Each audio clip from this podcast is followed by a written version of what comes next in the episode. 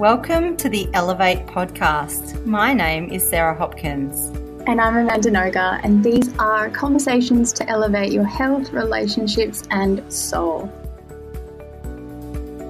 Hey, everybody, and welcome back to another epic interview episode of the Elevate podcast. It's Amanda here, and today Sarah and I got to speak to the extraordinary woman that is Jane Hardwicke Collins.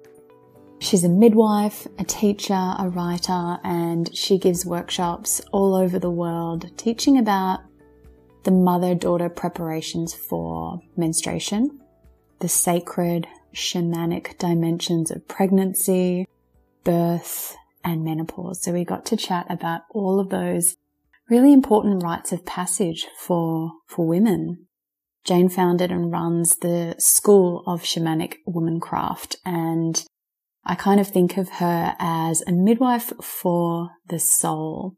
I really hope you enjoyed this episode. She is such a wise woman and I'm feeling so, so happy to be connected with her. She's one of those people that you just want to be close to.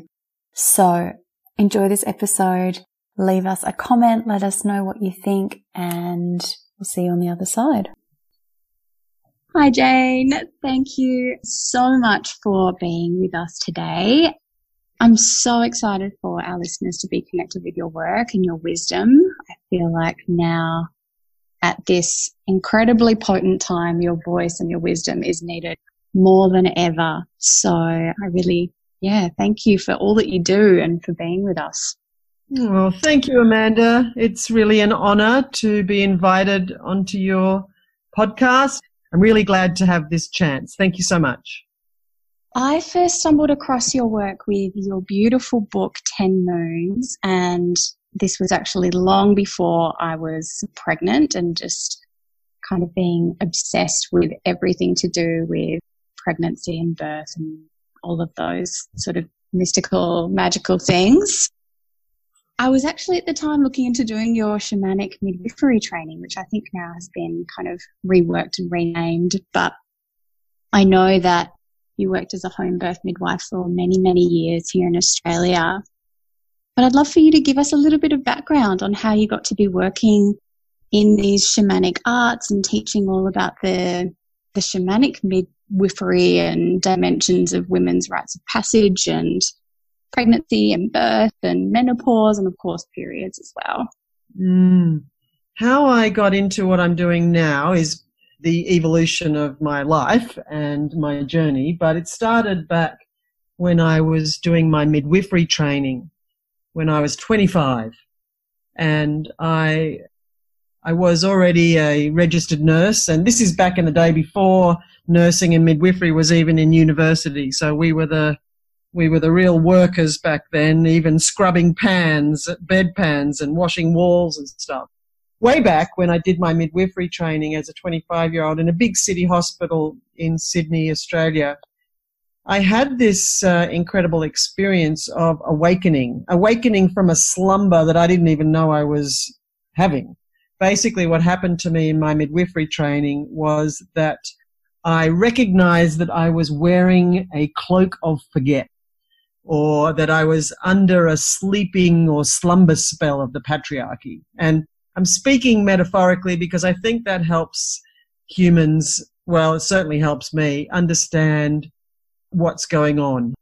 In a mythopoetic way, I woke up to the fact that I was living in a patriarchy and that women were being oppressed. Like I knew that. I mean, I was living it, but I saw it so bad in the maternity care system. And what I mm. saw was actually institutionalized acts of abuse and violence being done to women and babies masquerading as safety. So that's like, um, so I'm 61 and that was when I was 25. So that's like 30 plus years ago. And things really haven't changed that much. I mean, there's some pretty things that, that have changed and midwifery training today is all about women centered care, but the uh, fact is that when midwives go and work in the hospitals to do their sort of practical, what they're being taught is actually not what's going on in hospitals in the live delivery of maternity care. So, and the attrition rate, which means the number of people who leave midwifery during or just after their training is huge. So women and the men, few men that do midwifery training, uh, really, because of the attrition rates, they're not happy with serving the beast in the way that it is organized. Uh, what's that thing called? The conveyor belt system of maternity care. Waking up to this situation as a 25 year old. I finished my midwifery training and went straight out as an apprentice with the one of few home birth midwives that was working in Sydney. I worked with her for some time, nearly a year, and then I started my own practice as a home birth midwife. And then I had concurrently my own three babies, and that was a massive teaching as well. And when I was about 31 or 32, I started getting interested in shamanic practices. I started learning about shamanic drum journeying. I did a, a, vision quest and I joined a group of people who were basically practicing earth based honoring lifestyles. And at the same time, I was independent home birth midwife. And then I met, which was really the a big turning point for me where uh, my midwifery and my shamanic practices came together. I met my teacher, Jeannine Parvati Baker, over in America. I went to a conference there, a midwifery conference back in 1990, I think it was, and she had a pre-conference workshop on called shamanic midwifery, and I thought, ooh, I want to go to that. And that was really when for myself the two loves of my life, the two things that I really felt passionate and interested in, midwifery and shamanic work, came together. I put shamanic and midwifery together, but really the shamanic dimensions, as I refer to it, which means what lay beneath anything, really became obvious to me when I gave birth to my first child, Sam, who's now 34 in my book 10 moons thank you for mentioning that. I'm glad you liked it. I tell all my birthing stories but just quickly what i learned from my experience of birthing sam i was 27 at the time what i learned was that from the experience i had which was a fairly typically typical length of labor for a first baby like a 24 hours plus but I was trying to push him out. I didn't know it was a him at the time. I was trying to push his head out and I couldn't budge his head. You know, I tried to push for like four hours, couldn't budge his head. This was at a home birth. And I later realized that the head I couldn't budge was my own. So, you know, I was having the experience I needed to have, which is what I um, share with women. We have the birth we have to teach us what we need to learn about ourselves to take us to the next place on our journey. I learnt that very clearly in birthing Sam because I ended up having a cesarean, a non-emergency cesarean in late labor to have him be born. And what I learned a little while later after I came out of my newborn bubble and started to think, oh, what what has what just happened then? How did that happen? Why did that happen? In that process, without even realizing it, had begun what's called a sacred wound excavation. So I learned so much through all of this. So basically, in asking of experience, how does this serve? What I realized was that the birth I had of Sam, so a labor and then a cesarean, was exactly what I needed to have to teach me what that taught me, which was about surrender. Sam's birth taught me about surrender because I didn't do it. And I didn't even know that I didn't even know how to do it. It was one of those classic experiences of me realizing I hadn't been surrendering to anything for most of my life. And then, as birth does, or as most other rites of passage do as well, because that's where the transformation happens, I learned at my rite of passage into motherhood that I needed to learn about surrender. It's beautiful, by the way. I love the way that you've described that sort of learning experience through the birthing experience. And I think for most women, particularly the ones that end up with intervention in birth, it is surrender. So that's probably such a universal message amongst women experiencing that initial rite of passage of the first birth experience. So thank you so much for sharing that. Can you take a moment to talk us through the sort of three rites of passage that women primarily experience and sort of what they are to yeah. give some context for our listeners? Sure. And I want to come back to the surrender thing because it's not just sort of letting go to whatever needs to happen. I, I mean, like physically and yes. emotionally and all of that. Like, yes. so I want to talk about orgasm in relation to that. But yes, let me say about the rites of passage. So a rite of passage, there's all kinds of rites of passage. There's um, the physical rites of passage that are often called the women's mysteries for women or the blood mysteries. And then there's the cultural rites of passage, which are things like first day at school, marriage, divorce, new job, all that kind of thing. So they are equally impactful, but physical rites of passage are physical transformation as well. So there's, the, these are our own birth. So that's us being born. How an individual is born will impact them forever, all their life, especially in regard to their creative process, their creative act. And then the other or next rite of passage for a woman is the menarche or the rite of passage into womanhood, the first period. And for boys, that would be puberty. The menarche or menarche or menarche, however you've been taught that that's to be said, for girls, young women, is something that happens when you see the blood on your undies, it begins. So there's sort of a slow coming to that in terms of breast buds and changing shape and all that. But then the menarche is the first period.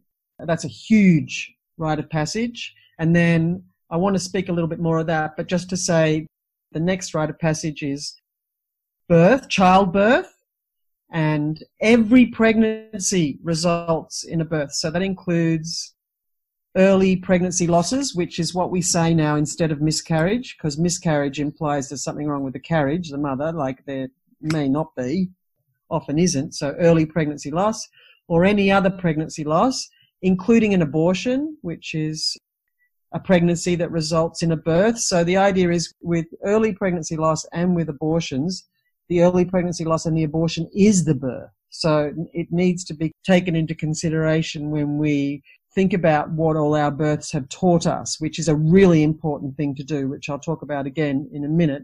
So childbirth. And then for women who don't have babies, then when we go into the mother season of our lives, which happens at around 25 years old, whether you have babies or not, and goes until menopause, which the average age for that is 50, 51.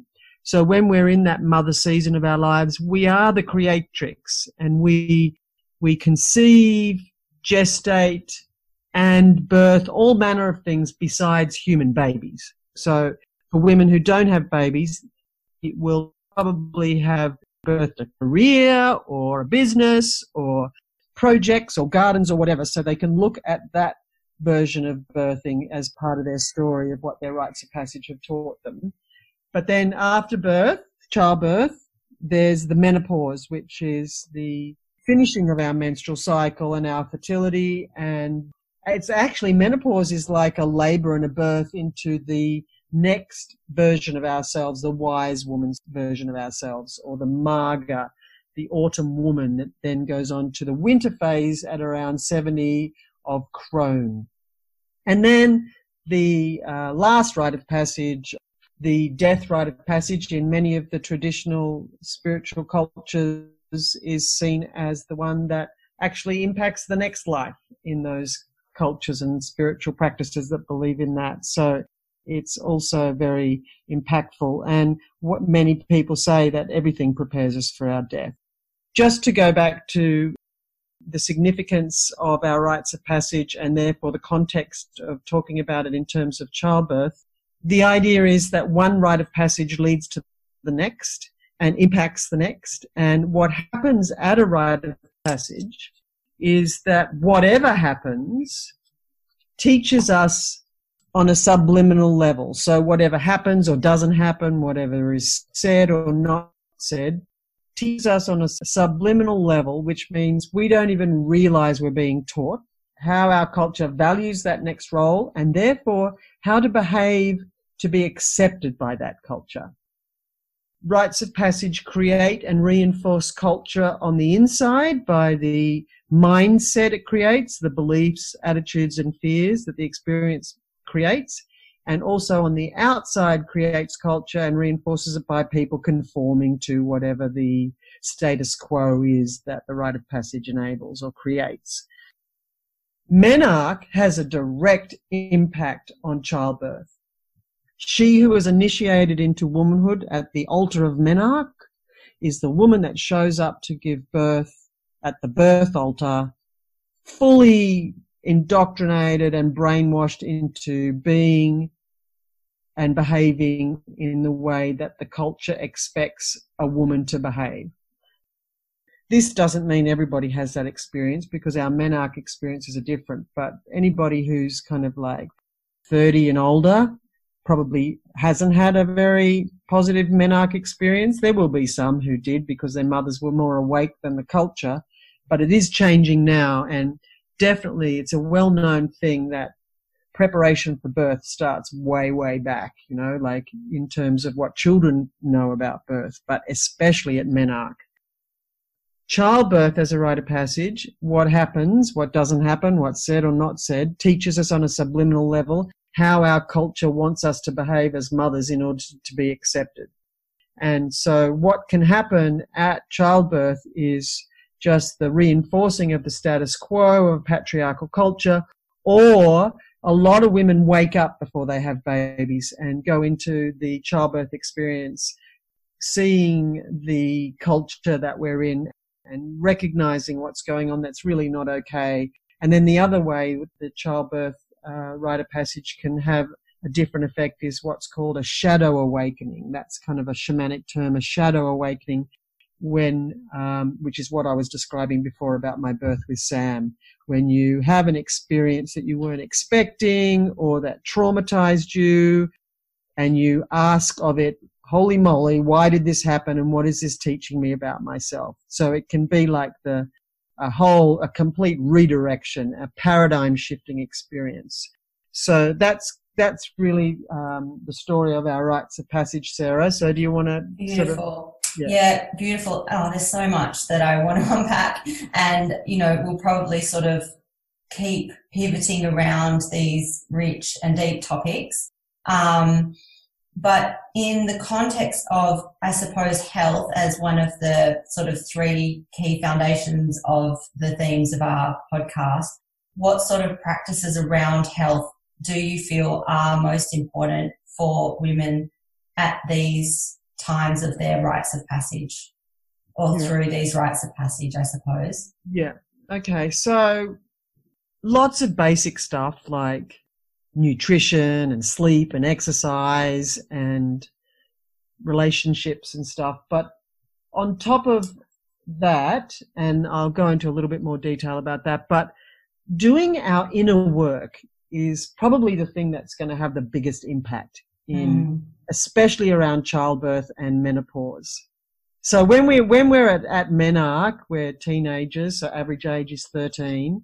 We're really so under the influence of our parents or equivalent and our culture and our peers that doing our inner work is probably not going to be a thing that happens. so it's, it's a live work and working with that around pregnancy and birth is obviously more going to be more likely that women will do that kind of thing. But saying what I just said then about the inner work being the most, I think, the most impactful thing because your inner world is affecting your body and your psyche and everything that happens to you as well. So what I mean by doing your inner work is in preparation for childbirth is that you figure out what you're bringing to the birth. You know, like what am I, what are the beliefs and attitudes and fears that I am basically probably unconsciously bringing to my experience of this pregnancy or this birth or my mothering and to figure out what fears there are in there that underpin beliefs that you might not even actually believe. And so a good time to do an acknowledging of fears and an updating of beliefs. And also to know that it's not just your own story that you're carrying into your birthing experiences or menopause experience or, or menarche or life.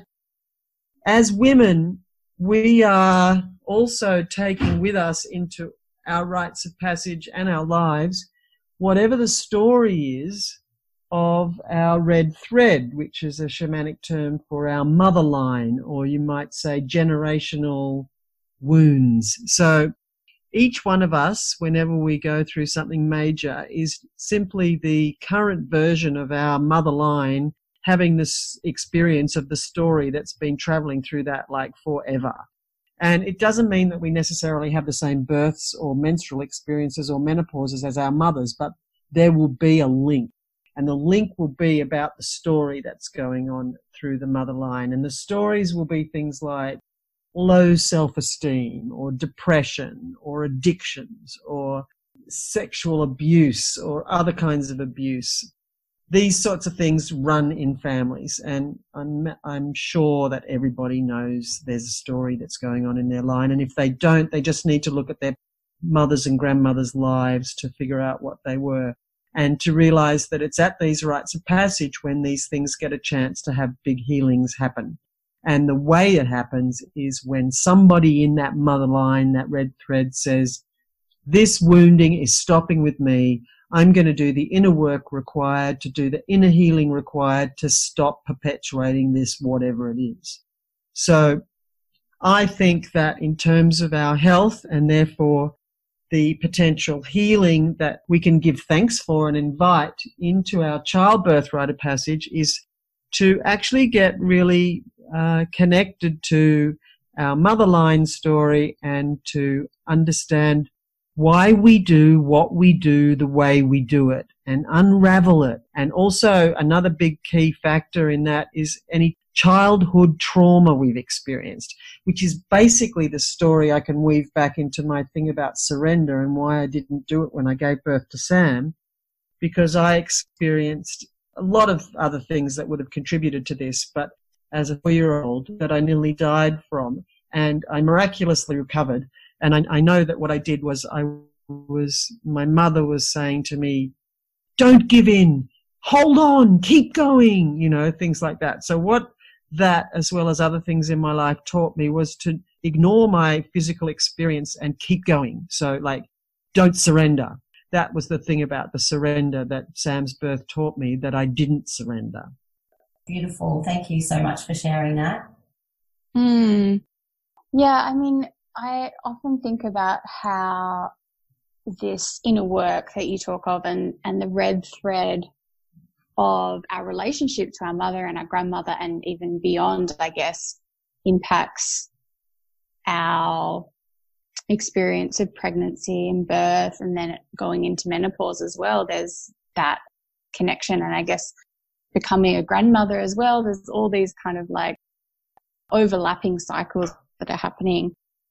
But I'd also like to hear what your thoughts are on navigating the relationships that are kind of closer to home, literally in the home through those rites of passage. So with with other children or with our partners as we go through these rites of passage and how that might change and the role of the father through those. Yeah. Important question.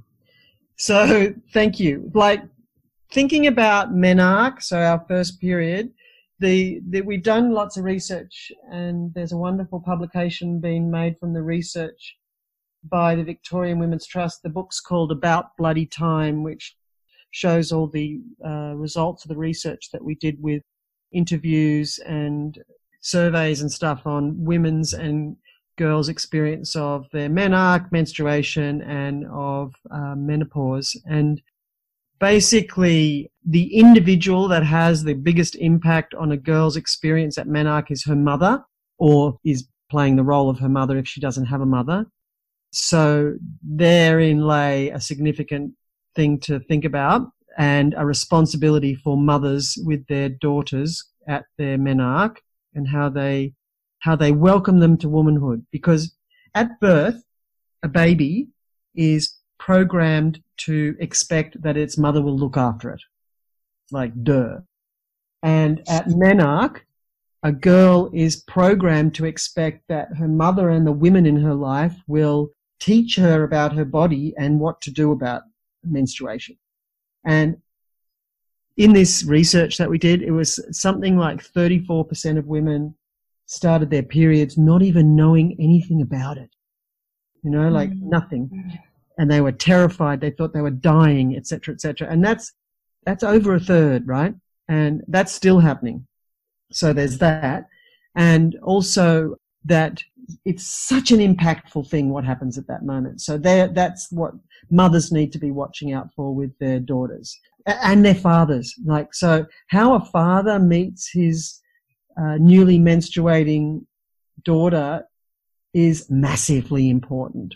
And it has to be totally asexual. It mustn't have anything to do with sex because one of the things we need to be doing as a culture is separating menstruation and fertility. Like they're connected, but they're not the only, it's menstruation is not just about fertility. It's a whole other thing. And mm. so therefore not about fertility, therefore not about sex and conceiving and stuff. So how a father receives, so to speak, his fledgling young woman daughter is so important. She learns from him how it is how to safely express her sexuality and he must not respond with any sexual sort of reaction. Otherwise, it just confuses the hell out of her and results in all sorts of weirdness. So then at the childbirth rite of passage, so in terms of the relationships with everybody else in the family, so the, the siblings, the other children, I think the best thing to to do with siblings is to have them at the birth. So in whatever way that the mother can handle, because the mother must not be worrying about her other children when she's giving birth. Otherwise, there's no way she's going to surrender and have a baby. And obviously, there are various institutions that don't even let siblings in. But whatever, in whatever way you can, to involve the children really in the birth will definitely impact their relationship with that baby, their relationship with each other, and their relationship with their mother. So, like, that's, it's so obvious, but that's something to very strongly consider. And there's lots of beautiful little children's books out now that can prepare them for being at a birth. And there's videos to watch. So I think we need to prepare children to be at birth, but that they should be included in that at the mother's discretion. But like, you know, maybe they, they get, and, and they need to have their own support person. So it's not just wandering in and out because they need to have someone who's on them to help them in whatever way they need. But inclusion in the process is what I would always recommend. And then in terms of our partners, so, you know, our female partners or our male partners. So if it's a lesbian relationship having a baby, then obviously that's going to be different to a, a heterosexual relationship, even in terms of the roles that partner can play because, you know, women can, can lactate even when they haven't had a baby before, so probably need to take some hormones to help them do that. But if they have had babies before, they can relactate as well. So that's a whole other special thing that I'm sure many women wish their men could do and can't. but in terms of our partners, like it's so important for our men to be grown ups. And I don't mean that in a put down way. I mean that because what happens after forgetting during for the moment, but after a baby is born, a, a new world is created and it's an unknown thing. And that goes for every birth because every birth's different and every new baby is a new baby. So even if you're having your sixth baby, it's still going to be a new world. So the role of the partner is the father is to be the protector and the provider and to not confuse the mother's necessary devotion to her baby to keep it alive as any sort of comment on their relationship or his value or importance or needs. You know, like what I have seen happen and what, you know, can go wrong, so to speak, is that the partners can feel left out or unimportant.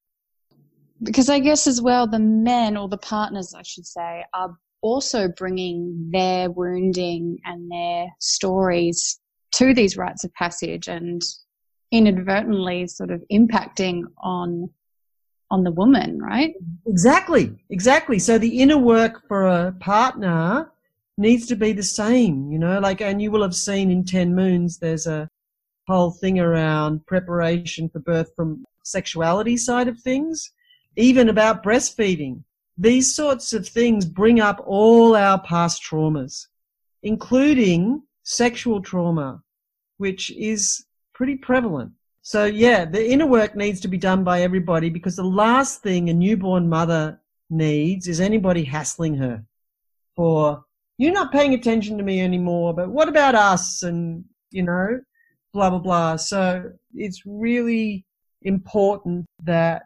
partners find their niche role in the support that they can give. And it could be, well, like my daughter's just had a baby and her husband is shining in this support role. So she feeds and feeds and feeds and then she's so tired and she can pass it, the baby over to him to burp him. She can just sort of rest back, maybe even have a sleep, and the dad can be there doing his magic burping process. or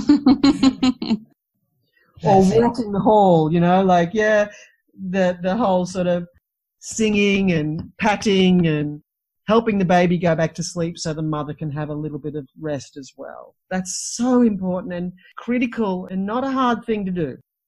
Yeah, beautiful. I want to pivot a little bit and it's a little bit selfishly.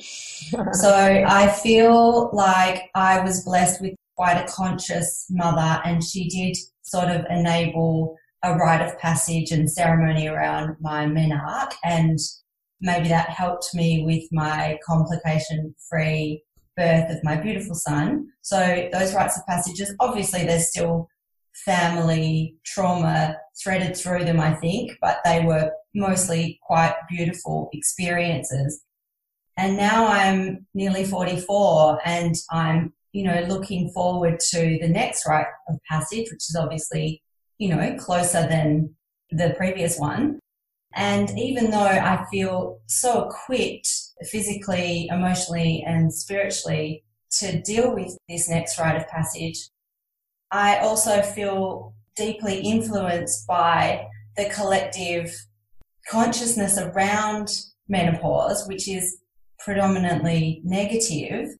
Even in conversations with my girlfriends, you know, that are starting, might be a little bit older than me, that are starting to experience symptoms. And I feel like there aren't many voices speaking about this rite of passage. And I know I've heard you speak about this, but I wanted or wondered if you could expand on this rite of passage, which I don't think has near enough time and sort of attention given to it, given the vast number of women in the world right now that are either peri or postmenopausal or, or experiencing menopause. So can you share sort of specifically about this particular rite of passage for us? Yeah, sure. So as a midwife, I thought there's no way there could be anything more transformational than giving birth until I went through menopause. Mm-hmm. wow. So, Dr. Christiane Northrup has a wonderful book called The Wisdom of Menopause, which I suggest everybody gets. She's got so many awesome books. You should get all of them. Yes, um, love her. Yeah. So she calls menopause the mother of all wake up calls. And the experience that is designed to heal all the unhealed parts of you. And that everything that you've swept under the carpet comes out at menopause. And that all sounds a bit scary and gruesome, but it's actually necessary because it's an opportunity. It's, it's like a turbocharged opportunity that we have every menstrual cycle. So it's like every menstrual cycle in the days before the blood comes, we have the opportunity to notice everything that we don't want to take into our next cycle. We have the opportunity to notice everything that we need to let go of in our lives that's causing us pain, anguish, health problems, relationship problems, blah, blah, blah, because we can let it go with our blood. So it's a similar experience to that, except it's a longer opportunity. So everything you've swept under the carpet comes out. And that includes, you know, the the habits around drinking and smoking and drug taking that you think you're getting away with, etc. When you get to menopause, it's everything that's toxic in your life is much more obvious. And that's not just chemicals, it's also toxic relationships, toxic relationships with things like food. Like at menopause, perimenopause, because menopause just means the moment that it stops, and you never know when it's going to be. Like you never know when the baby's going to be born. You never know when the menarche's going to happen. You never know when you're going to die. You never know when the last breastfeed's going to be, and you never know when your last period is going to be. But the thing is, the journey is more the perimenopause, as you said, which is like the before and, and after the last period, which is the time when we experience the hormonal changes that give us the physical and emotional and psychological changes. And so the best preparation for all of that is a conscious journey through the mother season because it's the initiation into the autumn season. So what you need to do in preparation for perimenopause is to remember what you learned about yourself through the mother season of your life. So through everything that you've given birth to. And that will include, as I said, things other than human babies. So what a good process to do in preparation for menopause is to go through chronologically everything and everybody that you've given birth to and figure out what you learned about yourself in that experience. So it might not be something that you did. My example of Sam and surrender, I learned about surrender by not doing it. So it could be that your experiences teaches you something. You may learn things like that you have resilience and stuff but also look a bit deeper, like what did it teach you in other ways? And it's, it's a process, but it's obvious to the person who's doing it because they know. So the other thing about that, whatever you learn about yourself giving birth to a child or a business or a career, whatever you learn about yourself, you have to bring into mothering that child or whatever it is. So in preparation for menopause, recall the sequence of the teachings that you've experienced in those previous birthing rites of passage because you will need those to negotiate perimenopause because it's the experience that's designed to heal all the unhealed parts of you. And, you know, sometimes women have a, a breeze through menopause and some don't and most don't. So the things that you encounter in your experience of menopause will be across every aspect of your life. It'll be to do with your body, your health, your work, your like career life balance kind of situation, your relationships with your closest people, you know, like your partner and your children and your siblings and whoever you have, you know, the most interactions with. There'll be also to do with your relationship with food and exercise so one of the wonderful little quotes that I have recalled from one of the women who came to one of my autumn woman harvest queen workshops about menopause was that she she had this dawning realization oh i can't live on leftovers and vegemite sandwiches anymore. You actually at through menopause perimenopause you need to nourish yourself so well. Like Susun Weed, the wonderful green witch herbalist, has got a wonderful book called, oh, I can't remember what it's called, but it's to do with menopause. And she recommends that you uh, that we do what she calls nourishing infusions, which are herbal herbal infusions that give us the micronutrients that we need on a cellular level to be as healthy as we can because you know our food doesn't have the, the micronutrients that our grandparents' food had because of the soil quality, because of the farming practices. So there's all different ways that we can nourish ourselves beyond eating healthy food and also exercise. Like you need to be strong. The way you arrive at menopause and go through perimenopause is setting up your life as an older woman. So you need to be strong, like physically strong. So you need to be doing exercise and focused exercise on certain muscle groups. Like we live such cushy lives. Like if you imagine what we would have done not that many generations ago just to feed ourselves from gardening, we would have such strong bums and we don't have strong bums anymore. And so, you know, look at the, think about how many old ladies have to have hip replacements. You know, it's not probably because of arthritis. It's more because they, they don't have the structural muscles around our hips that we're supposed to have to be able to support ourselves. So all of these things show up in menopause. In terms of relationships, 40 to 60% of divorces happen around menopause initiated by women. There's this thing that happens in the menstruating years. It's like this, at menarche, a veil descends upon us, a veil of estrogen and progesterone. And estrogen is known as the hormone of accommodation. I sound like I'm taking a piss, but it's actually really important because our babies or our businesses, careers, whatever, focusing on babies, they need us to sacrifice ourselves for them. I know that's not a really commonly held belief, but it's true. And uh, my teacher, Jeannine Parvati Baker, called mothering bhakti yoga bhakti yoga, the yoga of devotion. So this is what estrogen does. It's the hormone that makes us, that we give our food to our children, that we sacrifice ourselves for our children. Because someone has to, right? So the mother is the one. The estrogen and progesterone, that veil is what is over us in a good way because we're richly rewarded for that. Like we feel really good when we do that. So come perimenopause, this veil begins to rise. And so the hormone of accommodation is getting less and less and less. And the most uttered words by women going through perimenopause in the, in the sort of the household family situation are things like, how come I'm the only one who does anything around here? Etc. And, you know, the most uttered words back to her are, well, you were okay yesterday. You've changed. And yes, I've changed.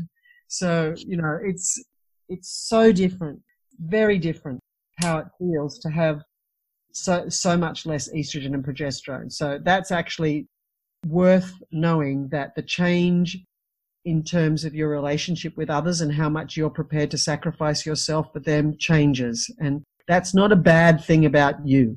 It's what's going on. And, you know, if we look at the very biggest picture of all of this, you know, there's this dreadful situation where scientists have, evolutionary biologists have questioned how, why would it be that human women would live past their fertility? What's the use of them? They've pondered this question and they've come up with a hypothesis. It's called the grandmother hypothesis. And the idea is that it seems, duh, that the children of mothers whose grandmothers are there helping them are more likely to survive because there's another pair of hands and the grandmother can collect food or the mother can collect food and the grandmother can look after the children, blah, blah, blah. So that's just a hypothesis, mind you. So we're still like, the, the scientists still not sure why human women live beyond their fertility. Like, you know, they're a bit useless. Clearly that's bullshit. and the Chinese see menopause, they call menopause a second spring. So, like, that's a very different perspective. Mm. And now, no more than any other time, perhaps, grandmothers are so important because a lot of mothers have to go to work and the grandmothers can be there to helping them. But in terms of the experience of menopause and what it's like is you begin to remember who you were before you were enculturated into the patriarchal culture of at menarche, thinking about how your experience told you that you needed to behave to be a woman.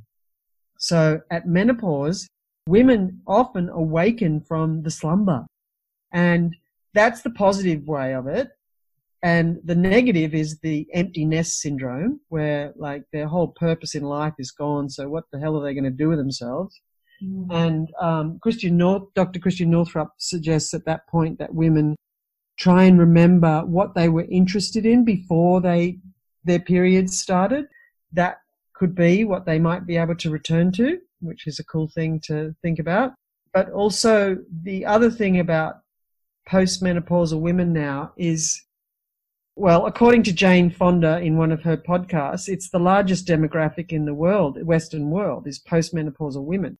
So that's a that's a force to be rallied. So my teacher, Cedar Barstow, taught me that the postmenopausal life season that there is another one before crone. So crone is the winter, the wise old woman, but after mother and before crone is the autumn woman. So Maga is the term that she taught me, which is the female version of the male life season, which is the magus, the magician. So Maga or enchantress or grandmother or matriarch or queen or sovereign woman, whatever she is, the postmenopausal woman is someone who has a lot more time and energy on her hands. And one of the amazing things that happens post menopause is that the two hormones that are about ovulation change jobs and increase in uh, their level and stay there.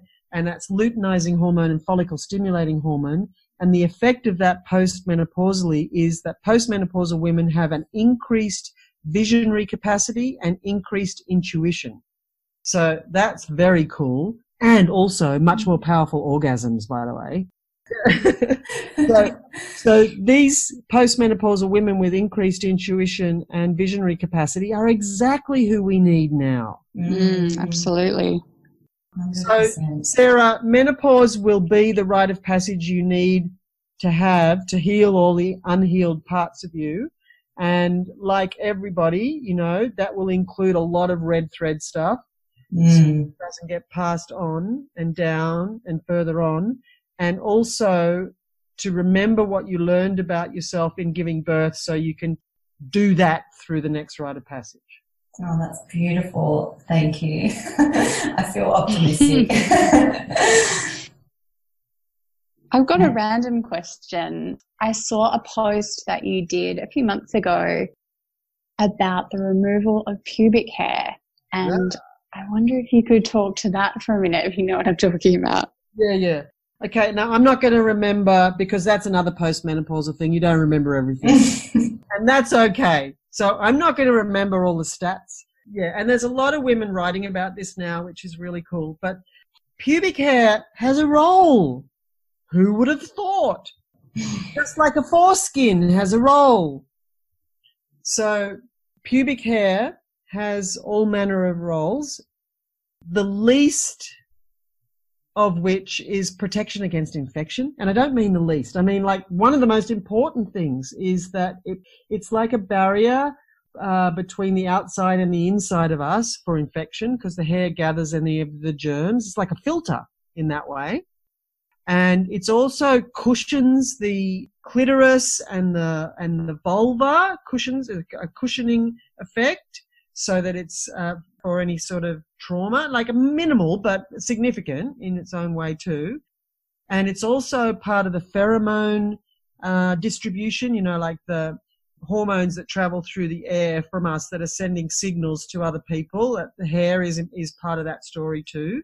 So the first thing about pubic hair removal is to realize or remember that it's there for a reason. And the removal of pubic hair, if you shave it, has the potential of causing trauma the, on the skin. And then there's no hair there to protect the, the skin. And then in terms of all the other ways of removing that are permanent or semi-permanent, then they have their hazards. But the other, like, a bit creepy thing about it is that there's only one age female who has no pubic hair, and that's a prepubescent female.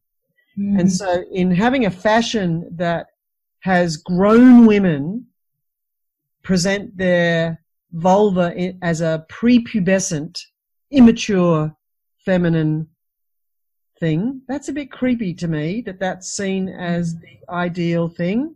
And, mm. you know, porn is, is where a lot of these images are seen. You know, porn is the sex education for most teenagers these years. And so boys and girls are looking at porn and seeing hairless vulvas and uh, thinking that that's what they've got to look like because that's what sexy means. And boys are growing up thinking that girls, that women don't have pubic hair because in porn they don't, mostly. I mean, I don't know. I don't look at porn. I don't know if there's any pubic hair in porn myself. But girls are feeling pressured to, to look like porn stars because that's what the boys want. And encouraging prepubescent vulvas as sexy is encouraging bloody yucky stuff. Mm-hmm. Mm. Yeah, it's pretty problematic when you really boil it down. Um, I feel like we're coming up to an hour now, so we should probably start to wrap. Mandy, do you have any closing comments or questions? I'd love for you, Jane, to share where people can find all of your good stuff, resources and books and events and all of that. Thanks. So I've got a website, uh, janehardwickecollins.com, and I've got lots of blog posts on there with all kinds of information. And that's also where you can see my event calendar and workshops and what's going on in them and um, where they are and all of that kind of stuff. And also the School of Shamanic Womancraft.com is women's mystery school that I founded. So that's has its own website and you can go on there and see what other workshops from other teachers who have trained in the school are giving and also the four seasons journey, the year long training program that happens in various places around Australia and also in the UK and many other places overseas that we've got them scheduled for including Mexico and New Zealand and France and Italy and Spain and wherever we can do them. And so my books are also up on my website and I'm going to be releasing next week with the new moon. So that's in um, mid March. Uh, Pregnancy, the Inner Journey e-course, which Oof. very exciting. And um, there's also a, a module within it that you can do separately or combined, which is about healing after previous traumatic birth too, which is, we haven't even talked about, but is a massive importance. Mm. So the pregnancy e-course is coming up soon, which I'm really excited about. So yeah, that's all on my website, those things. Instagram and Facebook, as you mentioned before, I got all kinds of things happening on there, including a, a special little campaign called Waking the Witches, which is about truth alerts to help women wake up from their patriarchal slumber and remove their cloak of forget. Uh, one of the things we're doing soon is nearly ready is a comic book for everybody, but targeted towards teenage girls. That's really exciting as well, mm-hmm. along this waking the witches kind of idea. And now here in this situation we're in globally with a pandemic upon us, I'm also dreaming up how I, with others, can support all the pregnant mamas with heading into birthing in the pandemic and mm. you know what to do about that, what to avoid, what to what to do, what to not do, and I don't know what we'll do, but I'm dreaming up things like hotline to call when you're giving birth, you know, maybe even like MASH style birth centers in areas. I don't know, but something's going to have to happen. Yeah, and absolutely. wanting to help however I can.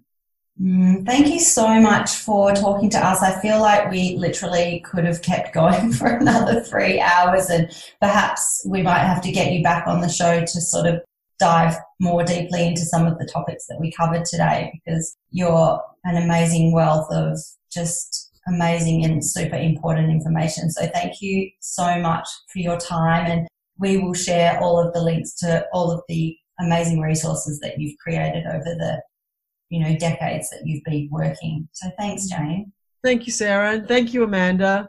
I guess there's one thing I could just extra add is the her story, which is um, oh yes, yeah.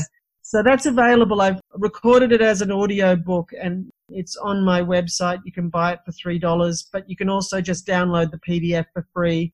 It's in my profile on Instagram, and that's basically a compilation of all of the things that have happened to the feminine as a result of the patriarchal culture and when I say feminine, I'm not just talking about women, right? I'm talking about the men have a feminine aspect too. So it's not just women, but the feminine. So that's something that everybody should read. Mm, I listened to the audio a few weeks ago and it is incredibly confronting at some points and so important for us to have that context. It's, yeah, I really thank you for creating that and making it so available. Hmm, thanks. Important. Like, you know, there's that classic thing. If you want to know where you're headed, look where you've come from. Mm-hmm. Well, thank you both so much. Thank you thank so you, much. Thank you so much for listening to this episode of Elevate. I hope you enjoyed it as much as we enjoyed recording it. For any further updates with me, you can come along and follow me at Instagram. I'm at, at Shopkins Health. And if you'd like to stay tuned with me throughout the week, I'm at yoga underscore alchemy on Instagram. And what we would love right now is if you can hit subscribe, leave us some stars, leave us a few words, any questions or feedback. We love to read. So keep it coming and have an amazing day.